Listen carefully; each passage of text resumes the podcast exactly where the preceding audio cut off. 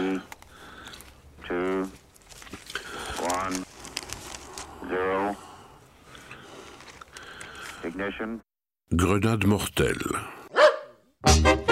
Les chiens écrasés. Un jeune homme de 19 ans qui avait passé récemment la révision, Émile Guyot, rue Hugues Aubriot, manipulait une grenade lorsque celle-ci fit explosion le blessant très grièvement.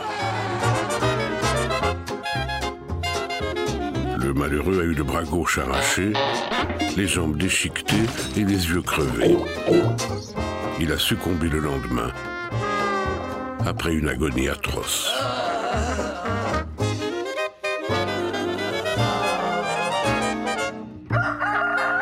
Nouvelles diverses.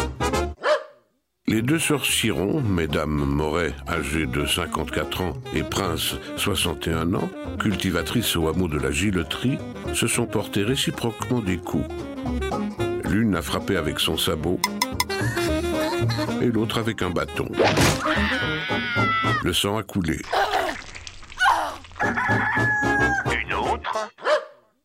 Montant son escalier, Madame Daubanel a un étourdissement, tombe à la renverse et se fend le crâne. Aujourd'hui et en exclusivité mondiale, retrouvez le poste général sur Facebook et Twitter.